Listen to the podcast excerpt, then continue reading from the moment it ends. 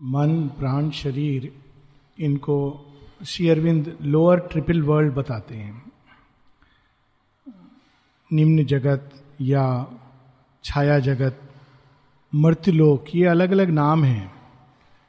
और ये तीनों लोक में कोई भी चीज़ स्थायी नहीं है। जो भी इस जगत के जो जीव हैं, वे जन्म लेते हैं और मृत्यु को प्राप्त होते हैं और फिर से जन्म लेते हैं। और इनके परे वे जगत हैं जो अमृतत्व और एकत्व के आधार पर हैं। तो उन जगत का अभी वर्णन नहीं किया है शेरविंद ने। वो बुक थ्री के बाद आएगा।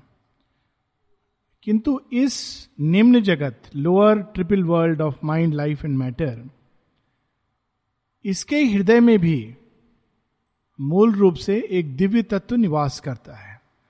और उसी के कारण ये तीनों जगत इसके अंदर जो कुछ भी होता है वो दिव्यत्व की ओर मुड़ जाता है। और वो हम लोग पढ़ रहे हैं दी वर्ल्ड सोल में। हालाँकि ये जो इसको बड़े सुंदर ढंग से शेयरविंद ने लाइव डिवाइन में समझाया है कि अतिमानस, हम लोग सच्चिदानंद और अतिमानस, ये जो लोक हैं, ये अमृतत्व और एकत्व के आधार पर हैं। अतिमानस से मन, छाया के रूप में प्रकट होता है।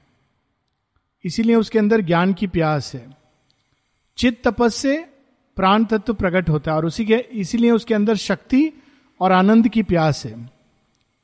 और शुद्ध सत से ये जड़ जगत प्रकट होता है। इसीलिए उसके अंदर एक ऐसी स्थिरता है जिसको हिलाना बड़ा कठिन है। और आनंद आनंद लोक, आनंद धाम, उसकी ही एक बूंद इस जगत में उतरती है चैत्य के रूप में। इसीलिए चैत्य का स्वभाव ही आनंद है।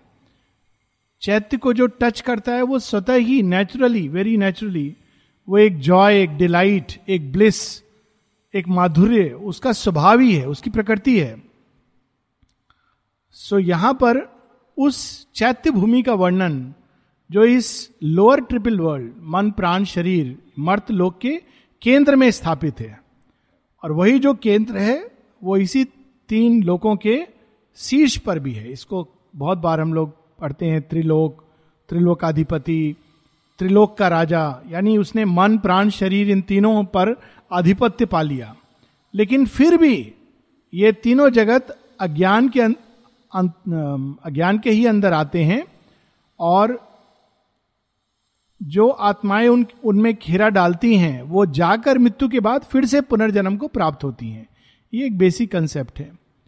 जब तक हम इन तीनों के पार नहीं चले जाते, ये उपनिषदों में कहा गया बड़े सुंदर ढंग से मुंडक उपनिषद में गेट्स ऑफ़ द सन तो उसकी बात नेक्स्ट कैंटो में श्री अरविंद करेंगे। किंतु यहाँ पर जो धरती पर मर्त लोक की जो, में जो प्रवेश करती हैं चैत्य सत्ताएँ, वो जब तक अज्ञान के अधीन है, तब तक वो इस घेरे को तोड़कर पार नहीं जा सकती।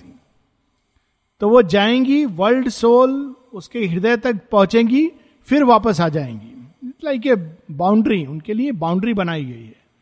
और बार बार आएँगी जब तक वो विकसित नहीं हो जाती, अपनी पूर्णता को प्राप्त नहीं हो लेती। और पूर्णता को प्राप्त होने का ये लक्षण होता है कि जब वो जान जाती हैं कि आई एम दैट मैं ही तो वो दिव्यता जिसे मैं बाहर ढूंढ रहा हूँ, वो पूर्णता जिसे बाहर ढूंढ रहा हूँ, वो मेरे ही अंदर छिपी है। वो आनंद जो मैं बाहर ढूंढ रहा हूँ, वो मेरे ही अंदर है। वो शक्ति जो मैं बाहर ढूंढ रहा हूँ, वो मेरे ही अंदर है। वो ज्ञान जिसकी पूर्णता में बाहर ढूंढ रहा हूँ, वो मेरे ही अंदर है। तो ये पूरा विकास चलता रहता है, जन्म, मृत्यु जन्म, मृत्यु। और इसके द्वारा, हालाँकि मन, प्राण, देह टूटते रहते हैं, परंतु देही जो आत्म तत्व है, वो विकसित होता रहता है। हर जन्म में उसका थोड़ा थोड़ा विकास होता है। और इस प्रकार वो अपनी पूर्णता को प्राप्त होता है। ये बाद में भी शेयरविंद इसको विस्तार से रिवील करेंगे, पर यहाँ पर यह बैकग्राउंड इसलिए क्योंकि जब ये बात होती कि सृष्टि के केंद्र या सृष्टि के शीर्ष पर तो यहाँ लोअर ट्रिपल वर्ल्ड की बात हो रही है, क्योंकि इसके पार जो क्षेत्र है वो बाद में आएगा। और पिछली बार हम लोगों ने पढ़ा था, वो उस भूमि के बारे में, जहाँ मृत्यु के पर्यंत जो हम लोग वास्तविक रूप में हैं चैत्य सत्ताएँ, वो उस चैत्य भूमि पर जाती हैं, माँ की गोद में बैठती हैं थोड़ी देर के लिए, फिर सो जाती हैं, क्योंकि वहाँ जागृत रह नहीं सकते वो सुसुप्ति की अवस्था है। वहाँ इतना आनंद है, इतनी शांति है। और इसी कारण अक्सर लोग आश्रम में आते हैं तो उनका सबसे पहला जो मुकाबला होता है, वो नींद के साथ होता है। बहुत नींद आती है। क्यों नींद आती है? क्योंकि वो सीधा उस क्षेत्र में प्रवेश कर जाते हैं, जहाँ की ऊर्जा एक और बहुत सघन है, वहाँ दूसरी ओर बड़ी सूक्ष्म है। तो मानव मन उसमें जागृत नहीं रह सकता। इसीलिए लाइव डिवाइन और सावित्री पढ़ने से नींद आती है। क्यों? अचानक वह ऊर्जा के क्षेत्र में हम प्रवेश कर जाते हैं, जो apex of the world world soul वहाँ पर प्राप्त होती है। तो वहाँ मन, प्राण, शरीर की तो बात ही क्या? चैत्य सत्ता, जिसके अंदर एक संभावना है दिव्यता की, वो भी जब वहाँ पहुँचती है तो सो जाती है, विस्मृत हो जाती क्योंकि उसके आगे की भूमि में वो प्रवेश करने के पहले बहुत विकास होने की ज़रूरत है। तो यहाँ पर हम लोगों ने ये पढ़ा था पिछली बार कि वो जाकर चैत्य सत्ताएँ एक शिशु के रूप में वहाँ पर उस भूमि पर सो जाती हैं। उनसे वह सब जो आवश्यक नहीं है, अनावश्यक बातें जो हुई हैं एक जन्म में, वो छीन ली जाती हैं। और जो आवश्यक है, जो अगले जन्म का एक ब्लूप्रिंट है, वो तैयार करके उनको रिकास्ट किया जाता है। वो वहाँ अपने को फिर से तैयार करती हैं। प्रयत्नशील होने के लिए, इस देश और काल की सीमा में उतरने के लिए। और कब तक यह क्रम चलता रहता है? यह अंतिम पंक्ति थी, पेज 294 पर। And after long reconstituting sleep resume their place in the process of the gods until their work in cosmic time is done process of the gods देवता लोग हम लोग सोचते हैं कि बड़ा क्या जॉय है, कुछ काम नहीं है उनको। बैठ के स्वर्ग में आनंद ले रहे हैं, ऐसा नहीं है। उनका कॉस्मिक वर्क है। वो केवल एक व्यक्ति, दो व्यक्ति, एक परिवार, एक जीवन इसका नहीं कर रहे हैं। वो सारी सृष्टि में जहाँ जहाँ निराशा है, वहाँ देवताओं को आशा भरना है। वो डिस्टिंग्विश नहीं कर सकते कि मैं यहाँ जाऊँगा, वहाँ जाऊँगा। जहाँ जहाँ श्रद्धा का अभाव है, वहाँ उनको श्रद्धा डालनी है। जहाँ पर प्रेम विकृत हो रहा है, वहाँ सच्चे प्रेम को जागृत करना है। जहाँ अशांति है कलह है, उनको वहाँ जाकर शांति स्थापित करनी है। तो बेचारे दिन रात काम करते रहते हैं। उनके लिए रात को भी सोने को नहीं मिलता है। यहाँ पर माता जी बताती हैं कैसे जब सुबह में तो मनुष्य जाते हैं समाधि को साफ़ करने के लिए। रात को मनुष्यों के आने के पहले देवता लोग साफ़ करते हैं। वो क्या साफ़ करते हैं? सारे मनुष्य जो दिन भर आकर अपना कूड़ा कचरा माँ, मेरे ये कामना है, ये पूरा कर दो। माँ, मेरी वो कामना है, माँ, मेरा ये भय है, माँ, मेरा वो भय है। माँ, मुझे ये व्यक्ति अच्छा नहीं लगता, इसको हटा दो मेरे से दूर। माँ, वो अच्छा लगता है उसको मेरे पास ले आओ।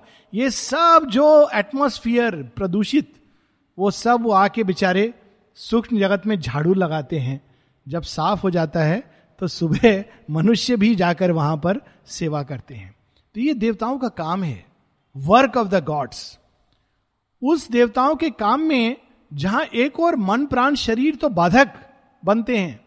बाद में वो जब अलाइन हो जाते हैं तो वो भी सहायता करते हैं।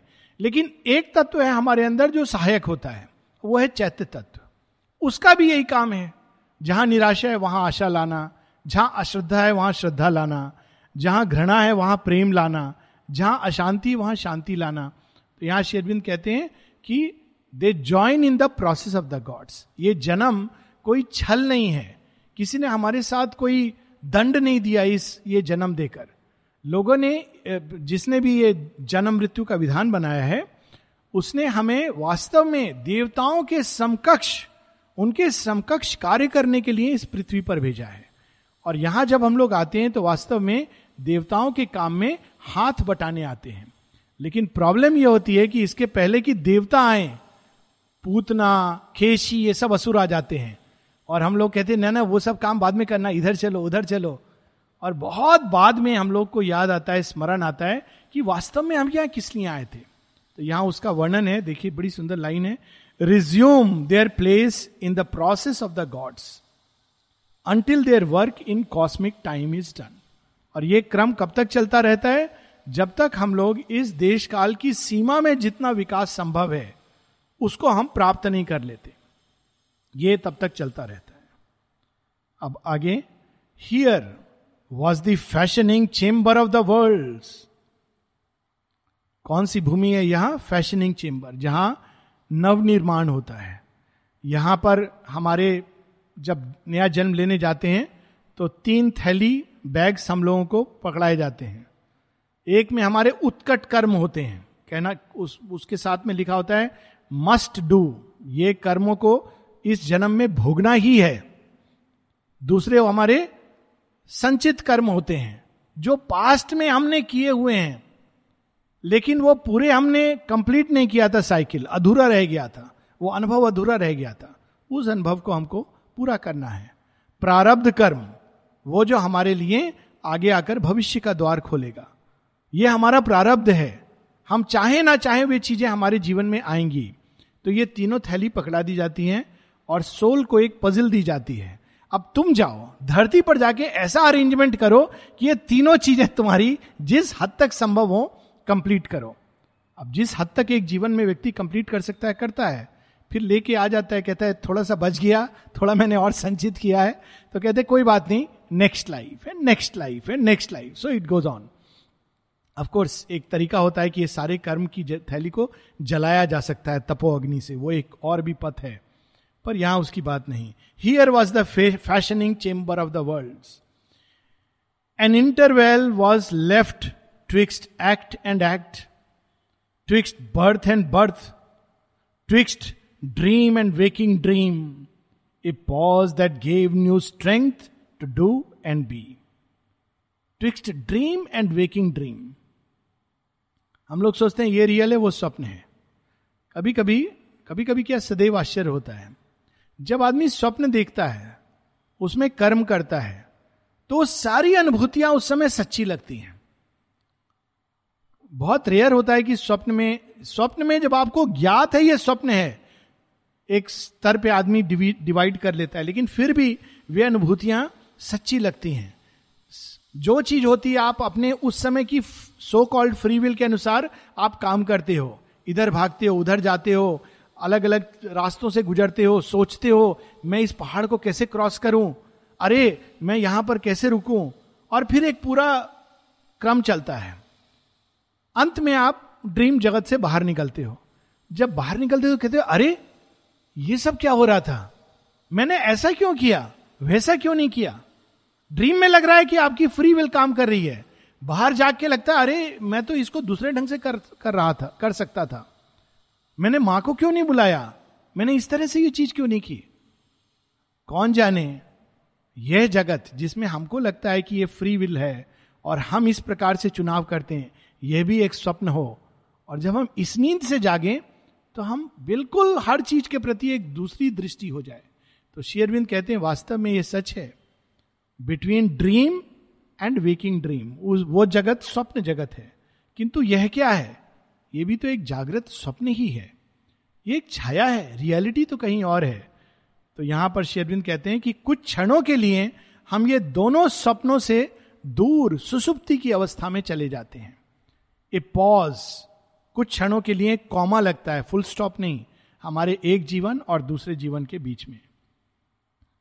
और इस भूमि के पार क्या है? Beyond where region of delight and peace mute birth places of light and hope and love and cradles of heavenly rapture and repose उस भूमि के पार, जिसको अभी हम लोग केवल अपने for the sake of understanding शेयरविंद ये शब्द नहीं यूज़ करते हैं। ओवर माइंड चेतना का वो क्षेत्र है जहाँ पर हम जाकर वापस आते हैं। इसके पार, जब तक हम अज्ञान से बंधे नहीं जा सकते हैं। तो ये जाते हैं, उसके पार क्या है? Regions of deathless peace supramental क्षेत्र है, जहाँ की ऊर्जा, जहाँ मृत्यु है ही नहीं। डेथलेस पीस है, आनंद है, पूर्णता है, सत्य है।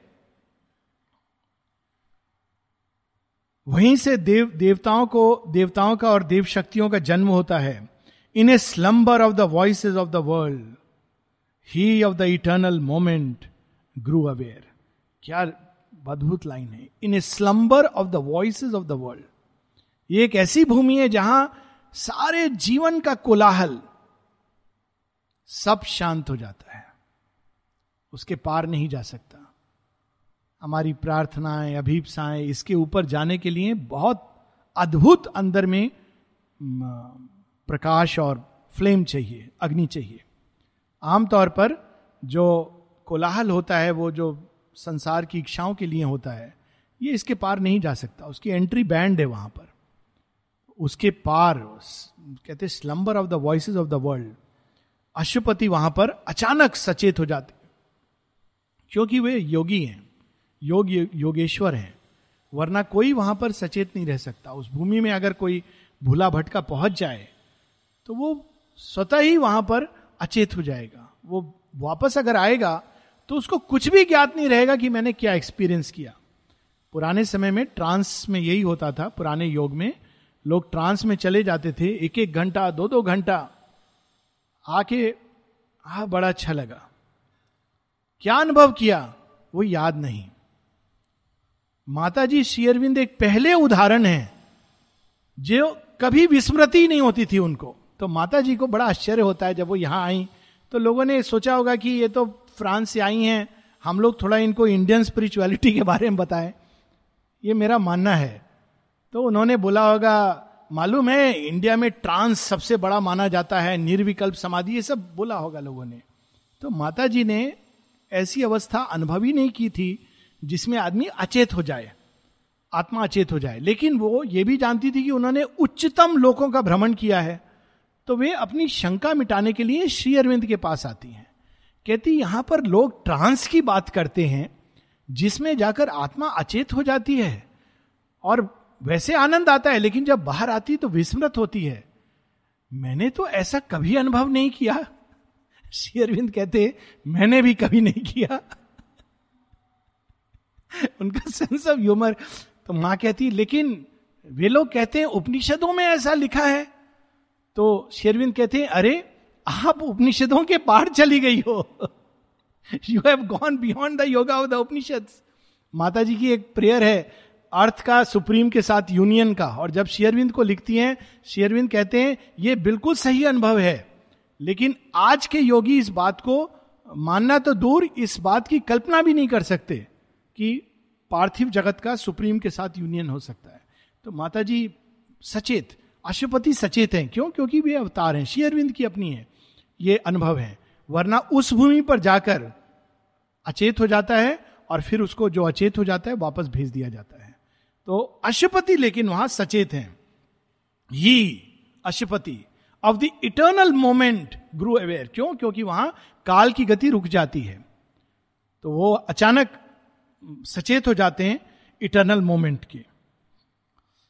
His knowledge stripped bare of the garbs of sense knew by identity without thought और वर्ड।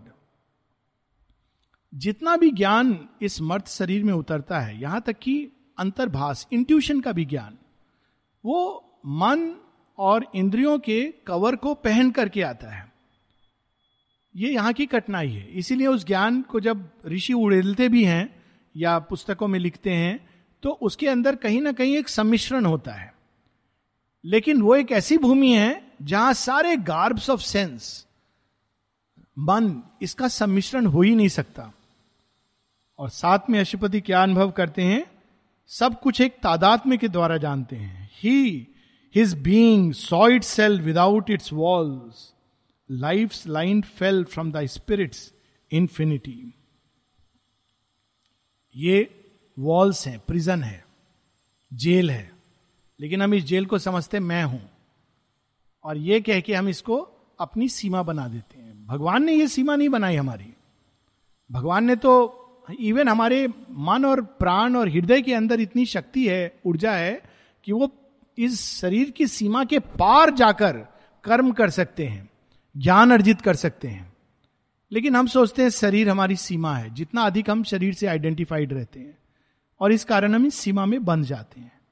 तो यहाँ उस लोक में जाकर, उस भूमि पर जाकर अचानक इन सब सीमाओं से अशुपति मुक्त हो जाते हैं और वो अनंतता का अनुभव करते हैं। Along a road of pure interior light alone between tremendous presences under the watching eyes of nameless gods his soul passed on is single conscious power towards the end which ever begins again अब ये अद्भुत वर्णन है। अशुपति उस भूमि पर जाकर अचेत नहीं होते, वापस नहीं आते और आगे जाना चाहते हैं, और आगे बढ़ते जा रहे हैं। एक प्रकाश युक्त क्षेत्र है, जहाँ पर एक बहुत इंटेंस लाइट उनको मार्ग दिखा रही है। सब कुछ प्रकाश है, लेकिन मानो प्रकाश के अंदर एक बहुत इंटेंस लाइट है तो वो मार्ग दिखा रही है। यानी अंधकार में प्रकाश नहीं है। वो सारा क्षेत्र प्रकाश का क्षेत्र है। उसमें एक इंटेंस लाइट जैसे दिखाई दे कि अरे, यहाँ पर प्रकाश बहुत घना है और वो उनको ले जा रही है आगे बढ़ा के। और उनके चारों तरफ़ नेमलेस गॉड्स वे देवता हैं जिनको मन ने नाम दिए हैं। लेकिन वे देवता हैं ओवर माइंड के गॉड्स जिनको नाम दिए हैं मनुष्य ने, लेकिन आमतौर पर उनकी ना पूजा होती, ना हम लोग जानते हैं। वैष्णव ट्रेडिशन में उनके नाम हैं, कृष्ण बलराम, अनिरुद्ध और प्रद्युम्न, लेकिन दीज आर नॉट जिनको हम नॉर्मली अवतार के रूप में जानते हैं, या वेदों में उनके नाम है वरुण, मित्र भग और आर्यमन। ये ये गेट्स ऑफ़ द सन ये द्वारपाल के रूप में है। ये देवता अपने पूरे देह को एक्सटेंड करके कि ये कौन आया है? ये रेडी है कि नहीं इसमें गेट्स में पार होने के लिए? तो वहाँ पे खड़े होते हैं। तो under the watching eyes of nameless gods gods with a capital G ये शुद्र देवता नहीं है। Approaching through a stillness dumb and calm to the source of all things human and divine केवल इतना उनको पता है, अशुपति को, उस निरवता में, उस स्थिरता में, उस शांति में, कि वो वहाँ जा रहे हैं, जहाँ से हर चीज़ प्रकट होती है, हर चीज़ जहाँ से निकलती है, हर चीज़ जहाँ से अभिव्यक्ति की ओर कदम रखती है। वहाँ वो क्या देखते हैं, इसका दर्शन है। अद्भुत है ये। महालिया प्रारंभ हुआ है और हम लोग जगन माता का दर्शन करेंगे श्री अरविंद की वाणी से। There he beheld in their mighty union poise the figure of the deathless two in one a single being in two bodies clasped a dyarchy of two united souls seated absorbed in deep creative joy. Their trance of bliss sustained the mobile world. वहाँ वो क्या देखते हैं? There he beheld in their mighty union poise पुरुष और प्रकृति, शिव और शक्ति एक हैं। उसके नीचे आएँगे, दोनों अलग हो जाते हैं। पुरुष की अपनी गति, सोल की अपनी गति, प्रकृति की अपनी गति। और जैसे जैसे हम बाहर की चेतना में आते जाते हैं बिल्कुल अलग हो जाते हैं। लेकिन उस भूमि पर शिव और शक्ति पुरुष और प्रकृति एक है। इसी को हमारे यहाँ स्टोरी पहले भी यहाँ हम लोग बोल चुके हैं। श्रृंगी ऋषि की कहानी है जिसमें वो भेद करते हैं भेद दृष्टि करते हैं शिव और शक्ति के बीच। जैसे यहाँ लोग भेद करते थे। श्री अरविंद तो ठीक है लेकिन माता जी मा, माता जी समझ नहीं आती ना क्योंकि वो परा प्रकृति है। It's very difficult to understand हर अरविंद तो ट्रेडिशनल योगी के उसमें भी फिट हो जाते हैं। स्टिलनेस काम पीस माता जी टेनिस भी खेल रही हैं चॉकलेट का खेल भी खेल रही हैं, दर्शन भी दे रही हैं, गधे को भी सहला रही हैं। गार्डन में जाकर देख रही हैं, नाव में सैर कर रही हैं, कार में जा रही हैं औरविल की तरफ़ घूम है कौन? परा प्रकृति है, हर जगह जाती हैं। हर चीज़ में चली जाती हैं, हर चीज़ को अपना लेती हैं। तो उनको समझना बहुत मुश्किल है। तो श्रृंगी ऋषि एक बार शिव और पार्वती दोनों बैठे हैं तो उनको सब ऋषि जो हैं उन दोनों की परिक्रमा ले रहे हैं। तो कहते हैं, मैं दोनों की परिक्रमा क्यों लू? शिव जी जब विवाह नहीं किया था, तब ठीक थे। अभी तो ये चेंज हो गए हैं। ये वो नहीं रहे, जो ओरिजिनल योगी थे। नॉट रियलाइजिंग कि वो फुलनेस जो इसमें है, वो तो एक बहुत बड़ी स्टोरी है, उसके पीछे एक रेवलेशन है सती रहस्य का। वो एक it's a deep tantric truth सती रहस्य बोल करके ये है और इसको कई योगियों ने प्रकट किया है। बट दैट ए पार्ट तो वो जानबूझकर केवल शिव जी के इधर उधर परिक्रमा लेके आ जाते हैं। पार्वती जी को साइड में कर देते हैं। तो मुस्कुरा करके पार्वती जी पूछती है, ऐसा तुमने क्यों किया? कहते, नहीं, शिव तो पूर्ण है। ज़रूरत नहीं उनको किसी की। जब आप नहीं थे तो भी वो पूर्ण थे। ट्रूथ है ये। जब आप नहीं थे तो भी वो पूर्ण थे। कहते हाँ ये भी सत्य है। जो शिव उनको दिखाने के लिए कि वो दोनों एक हैं, लेकिन सृष्टि के लिए विभक्त हुए हैं। सीमिंगली हैं। तो वो अर्धनारीश्वर का रूप रख, धरते हैं, जहाँ वो दोनों यूनाइट हो जाते हैं।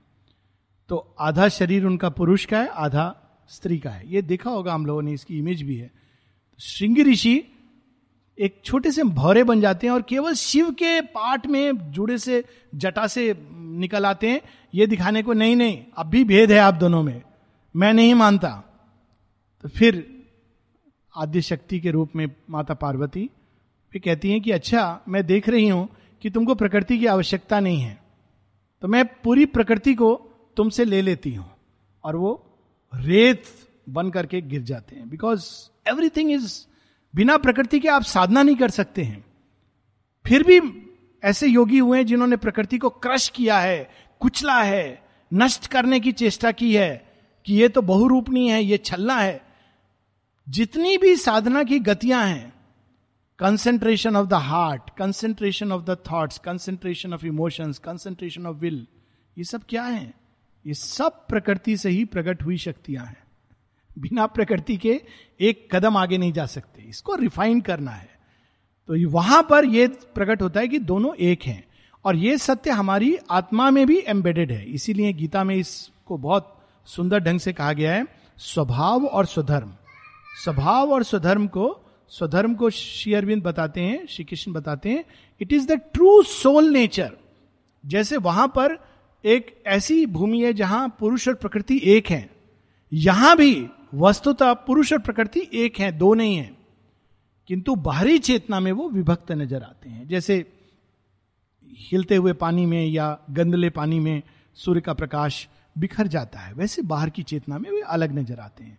और जो व्यक्ति अपने स्वभाव और स्वधर्म के अनुसार जीता है, वो कुछ भी नहीं करेगा, कोई प्रकार की साधना नहीं करेगा, फिर भी उसका जीवन सच्चा जीवन है। और उस जीवन के, सच्चे जीवन के कारण वो साधर्म गति को प्राप्त होगा। ये सब गीता में बड़े सुंदर ढंग से। हम लोग अक्सर साधना से आँख मूंद कर, बैठना इंटरलाइजेशन करना श्री कृष्ण कितनी अद्भुत बात कहते हैं।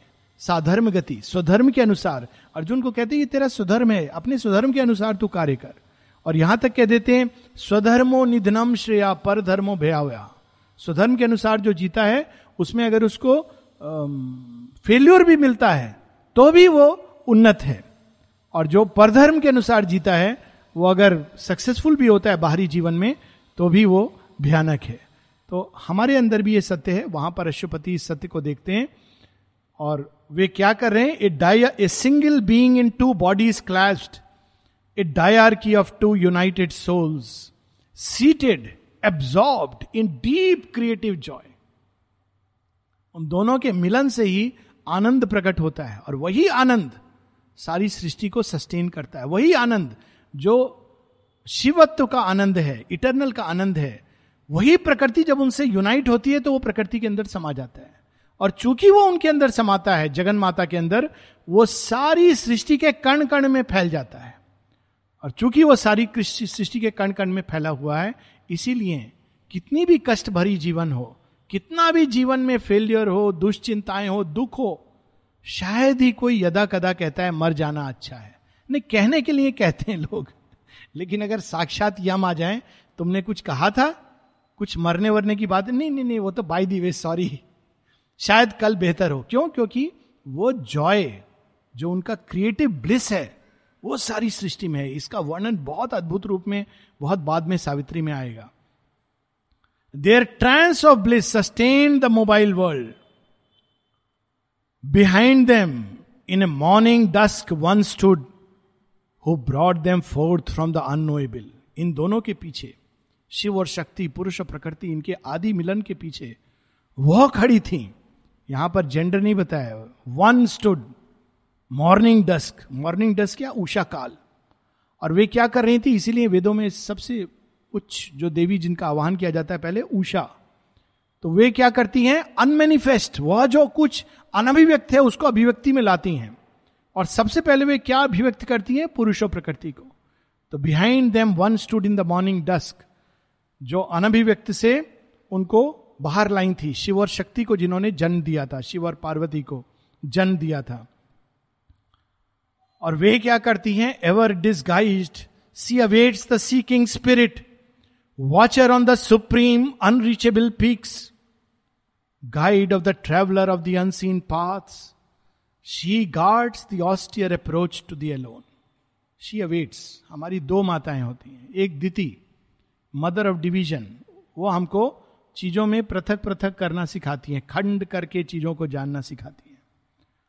लेकिन जब वो हमको पोषित करके तैयार कर देती है, तब हम तैयार होते हैं for Aditi she waits for us guarding the austere approach to the alone आदमी साधक चाहे, योगी उनको माने या ना माने, वो इस पथ से जा रहा हो, उस पथ से जा रहा हो।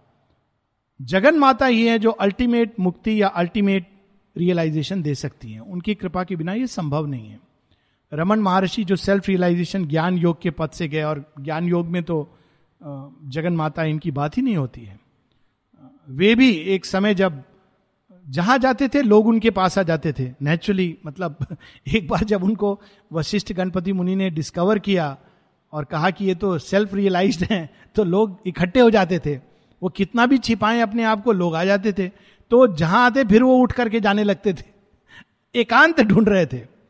तो एक बार वो अरुणाचल से भी उठकर जाने लगे, क्योंकि वहाँ भी लोग आने लगे। तो उठकर जाने लगे कि मैं एकदम अकेले में जाना चाहता हूँ। तो रास्ते में उनको एक बूढ़ी औरत मिलती है।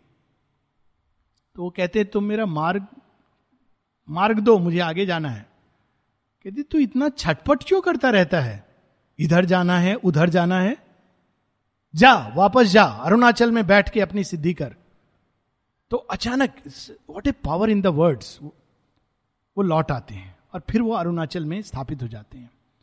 जब शेयरविंद से ये पूछा गया इवनिंग टॉक्स में, वो क्या, कौन थी? कहते of course she was the mother स्वयं माँ जगत जननी आके उनको बताती हैं कि तू जो इधर से उधर भाग रहा है, यह मत कर तो एक जगह जाकर अपने आप को स्थापित कर। सो सी गार्ड्स वही अल्टीमेटली हम लोगों को आगे बढ़ने में सहायता करती हैं, चाहे वो कोई इस पद से जाए या उस पद से। हम लोगों का कितना बड़ा सौभाग्य है कि वो बाहर आ गई हैं, पीक्स पे नहीं बैठी हैं, नीचे तक उतर आई हैं। हम लोगों को शुरू से ही गाइड करने के लिए। At the beginning of each far spread plane pervading with her power the cosmic suns she reigns inspirer of its multiple works and thinker of the symbol of it scene जितने भी चेतना के स्तर हैं और उनसे प्रकट होने वाले जगत हैं, उनकी ऊर्जाएँ, सत्ताएँ, उन सब के शीर्ष पर वही विद्यमान है वही विराजमान है। और यही नव दुर्गा का रियल सेंस है। इसी चीज़ को उपनिषदों में दस महाविद्या के नाम से कहा गया है। दस महाविद्याएँ कौन सी हैं? Vidya is that knowledge and power that comes from oneness तो ये सभी देवी के दस रूप हैं। स्टार्ट कहाँ से होते हैं? बिल्कुल नीचे से।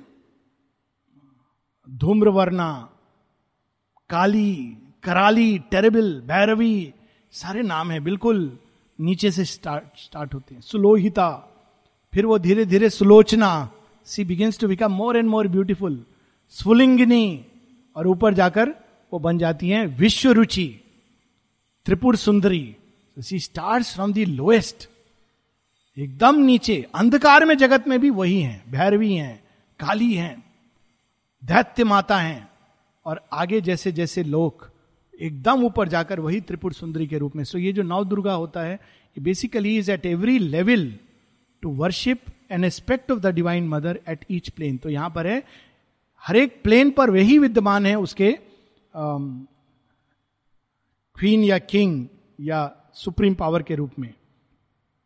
She reigns inspirer of its multiple work above them all she stand supporting all और फिर इन सब के पार वही खड़ी हैं।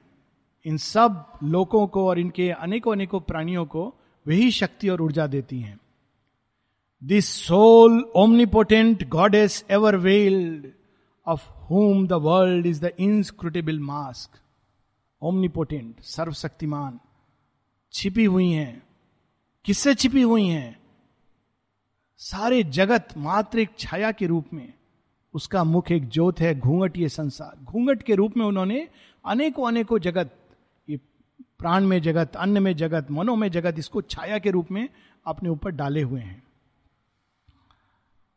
The ages are the footfalls of a tread their beginnings the figure of her thoughts and all creation is a endless act और उच्चतम Mahakali. The ages are the footfalls of a tread Mahakal, Mahakali. Mahakali it comes from changes time तो वो एक कदम रखती हैं, युग बदल जाता है।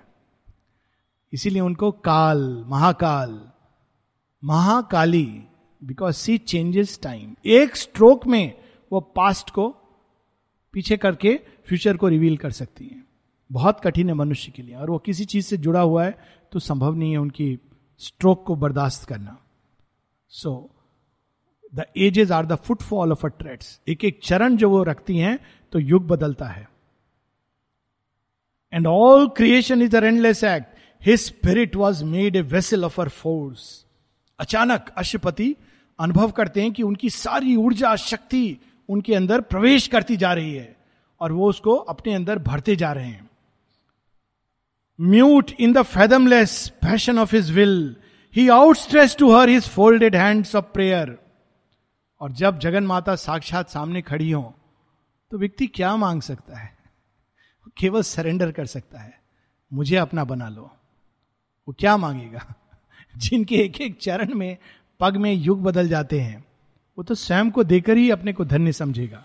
तो अश्वपति उनके सामने प्रणाम की मुद्रा में, प्रेयर के मुद्रा में खड़े हो जाते हैं। और जब खड़े होते हैं तो माता जगन माता की तरफ़ से विश्व माता की तरफ़ से then in a sovereign answer to his heart a gesture came as a world thrown away तथास्तु, तुम जो चाहो वर्ल्ड थ्रोन अवे कोई भी चीज़ उनके लिए दुर्लभ नहीं है।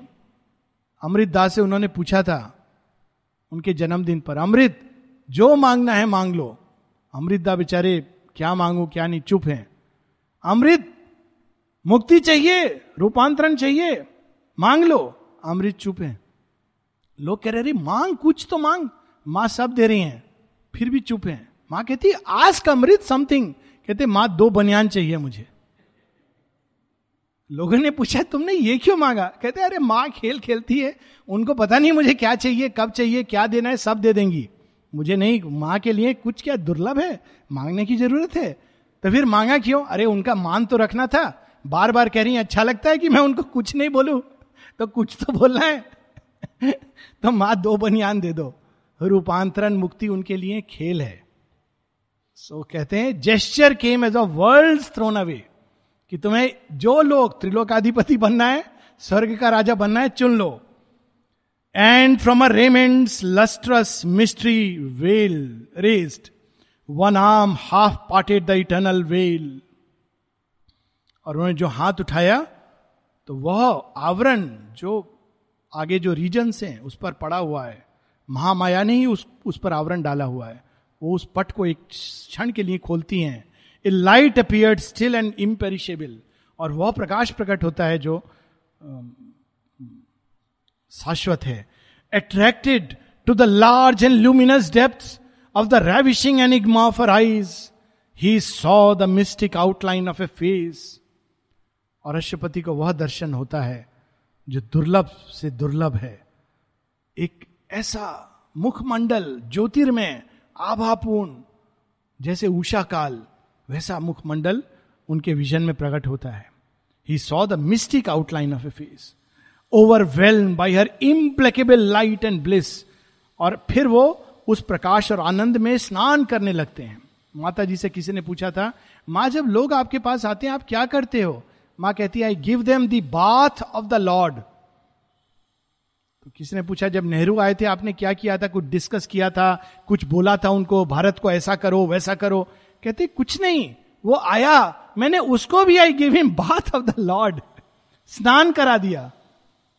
माता जी ये कहती होता को, अनंतता हमारे बहुत समीप है, उसमें डुबकी तो लगाओ she says it so close to you just drown into it plunge into it तो माता जी यहाँ पर लाइट एंड ब्लिस में वो स्नान करने लगते हैं अशुपति जो इतना कठिन है, उन्होंने इतना करीब ले आई है हमारे लिए।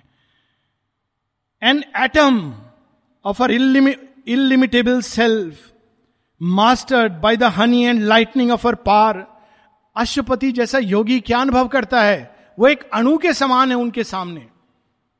कल वो महादेव में आ रहा था कि वो विंध्याचल बड़ा होता होता होता अपने को सबसे विशाल करता, लोक ना जाने कितने लोगों से बड़ा हो जाता है। सब धरती और सब देवता कहने लगते हैं, ये कहाँ पहुँच गया है? इसका क्या होगा? तो महादेव कहते हैं, उसको और बढ़ने दो। और बढ़ता है, अंत में उसको ओम सुनाई देता है। तो देखता है, कहाँ हूँ? तो देखता है, रुद्राक्ष के कण में समाया हुआ है। और वो रुद्राक्ष महाशिव का हाथ में पड़ा हुआ एक ब्रेसलेट है। ये तो शिव की बात है जगन माता एंड अशुपति जैसे योगी and atom of her illimitable self और हम लोग कितने मूर्ख सोचते हैं हम साधक हैं, योगी हैं, महात्मा महात्मा। इससे बड़ी भ्रांति और मतलब अहंकार का खेल। हम लोग बच्चे हैं mastered by the honey and lightning of her power फिर कुछ कहने सुनने को नहीं रह जाता है। नहीं भी चाहे तो one is mastered by her lightning and her power toss towards the shores of her ocean ecstasy आनंद में इधर से उधर हिचकोले लेने लगता है।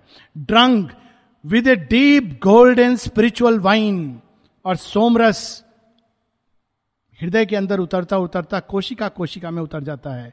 He cast from the rent stillness of his soul a cry of adoration and desire फिर क्या करता है?